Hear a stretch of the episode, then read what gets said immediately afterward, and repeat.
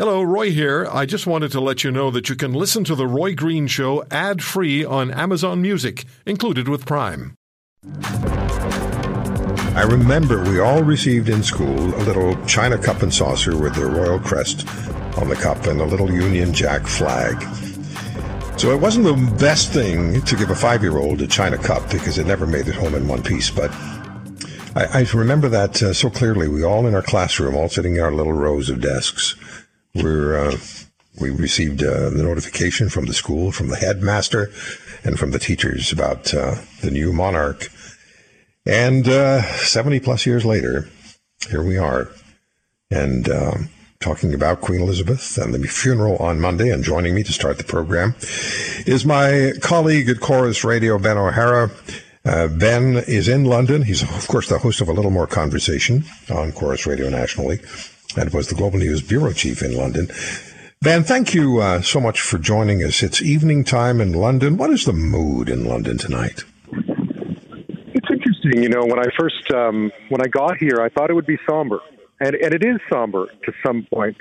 But in the last week, I mean, I think there was tremendous shock at her passing. It was sudden, despite the fact that she was 96.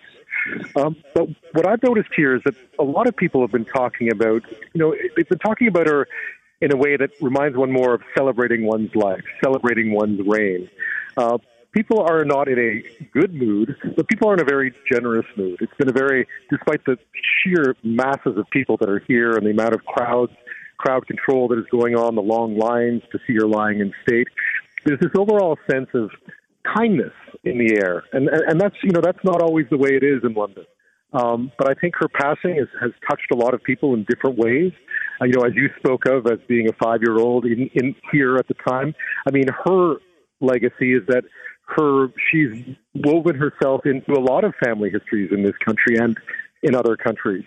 And what people most wanted to talk about, I waited in that queue for five hours the other night people want to share their memories of her. And a lot of people have come to pay their respects, not just to pay their respects to her and the Queen and the monarchy, but also as, as a representative of, of something about their own families. In many ways, she was a tie for a lot of families here to a different era.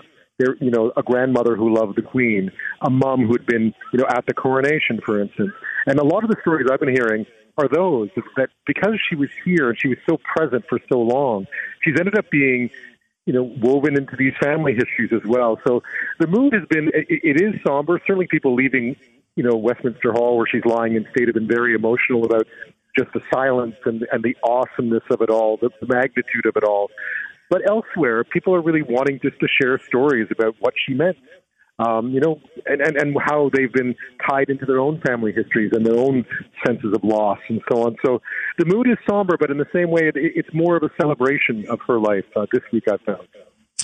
You know, it's interesting uh, you say that. My uh, my cousin Diane, uh, her her dad, my uncle, was a member of the Grenadier Guards, and uh, after the coronation, they had the opportunity to uh, mingle somewhat, and the Queen came out.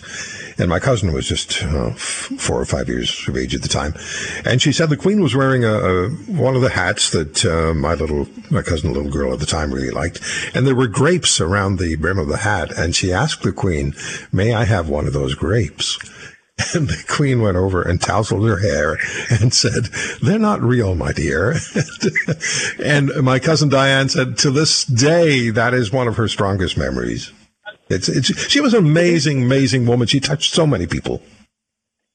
She did, and, and, and there was a there was a way about her. Some of the stories that I've heard people tell me over over this week. Um, the Governor General, the former Governor General David Johnston, is here, and he famously got into trouble back in 2017 when he lightly touched her elbow to try to help her down a flight of yes. red carpeted stairs. You, you must remember that. Yes. So I was asking him about that today, and he said that the next day, or the day after, he got a letter from the Queen's private secretary saying, I'm happy to know that chivalry isn't dead, or something to that effect. That's, That's the kind of person she was. You know, she would reach out, knowing that he was in trouble that he would he would reach he would reach out or have someone reach out to him and say it's okay. Um, you know, or the story that we heard from Carolyn Carolyn uh, Clark, uh. Catherine Clark, uh, this week about her being at you know why aren't you in school? I can't leave till you leave. I'm bored. And she said, well, let's leave together. You know, there was there are so many of those stories, and the, the military connection, as you just mentioned, has been. I can't tell you how many former military members I've met in that line waiting to pay tribute. Um, you know, I, there must have been, I wouldn't say a huge number, but 10, 15% of it must have been former, you know, veterans, uh, UK military veterans who were waiting in that line to pay tribute. And they were there out of duty. This wasn't just about personal, this was duty. And it was amazing to hear that her connection to the military was so profound here. And at home, too, obviously um, that really stood out to me as well this week. You know, back you know, as the story of your cousin would attest to. Yeah. Uh, ben, how would the sense of loss over no longer having Queen Elizabeth as head of state compare with the sense of anticipation for the reign of King Charles?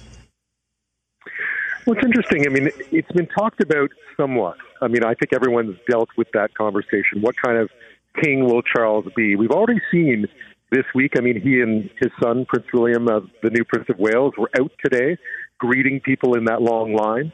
Um, we saw, you know, the, we saw William and Kate as well as um, Meghan and Harry out greeting people in uh, in Windsor earlier this week, and you get the feeling that there is going to be a change going forward with the monarchy, the way they present themselves to the public. It will be a more accessible, smaller and more accessible group. They will greet, meet and greet people. Um, William spoke of compared walking behind his grandmother's coffin this week to walking behind his mother's coffin 25 years ago this month to someone in the crowd and talked about the difficulty of it. So you get the sense that this will not be um, the same tone, for instance. And there's obviously no criticism of the Queen; she was from a different time. Um, but you know, I think it's understood that Charles will not be able to fill those shoes. Uh, yeah. He can't hope to. So he'll have to do it differently. And I think we're seeing that already. As for what happens afterwards, I mean, he faces some serious problems. Obviously, the issue of Andrew, uh, Prince Andrew, there's Harry's memoir coming out this year. The country itself is politically divided.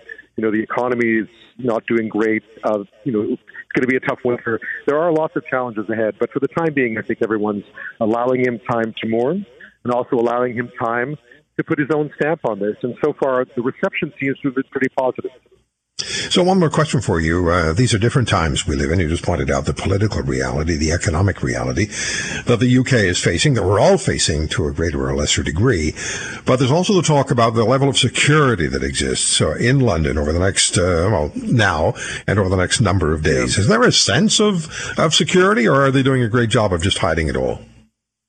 Well, you know, I, I was here for the Olympics. I was here for the Diamond Jubilee. And one of the things that always struck me is that if you stop to look for it, you'll see it everywhere. There is security everywhere. If you don't stop to look for it, you won't notice it, at least not in the way you might think. What has changed in the last few days is that they've really started to lock down the area around Buckingham Palace and Westminster. It's still open to move around, but it's restricted, and you could tell they could close it off very quickly. So I gather what they're going to do is create sort of a ring of steel around the, the area where, the, where Westminster Abbey is, where the palace is, where everything is taking place over the next few days, especially on Monday. And you will not be able to get into that area other than in a very controlled manner. There'll be very little vehicular traffic, none really. Um, so, you know, they will lock this area down. The rest of London, by the way, as you well know, London's a massive city. If you go two kilometers north of Buckingham Palace, its life is normal for the most part. But this area down around Westminster, around Buckingham Palace, Green Park, that's going to be completely shut down. And behind the scenes, I talked to a security expert yesterday. Uh, they were talking about, you know, you see 10%, it's like the iceberg, right? You see 10%, 90% is going on behind the scenes. Obviously, they're exchanging information and threat assessments with security agencies around the world, including CSIS and the CIA. Um, you know, they're, they're assessing th- threats in the country. Um, you know, there's cameras all over London. They're looking for things that are out of place. But he pointed out something interesting in that they don't have much time to prepare for 100 state visits all at once at a huge royal event, but nor does anyone else. So they feel if there's any bad actors out there, they don't have time to plan either, and that's to their advantage. If you want to hear more, subscribe to The Roy Green Show on Apple Podcasts, Google Podcasts, Spotify, Stitcher, or wherever you find your favorites. And if you like what you hear, leave us a review and tell a friend. I'm Roy Green. Have a great weekend.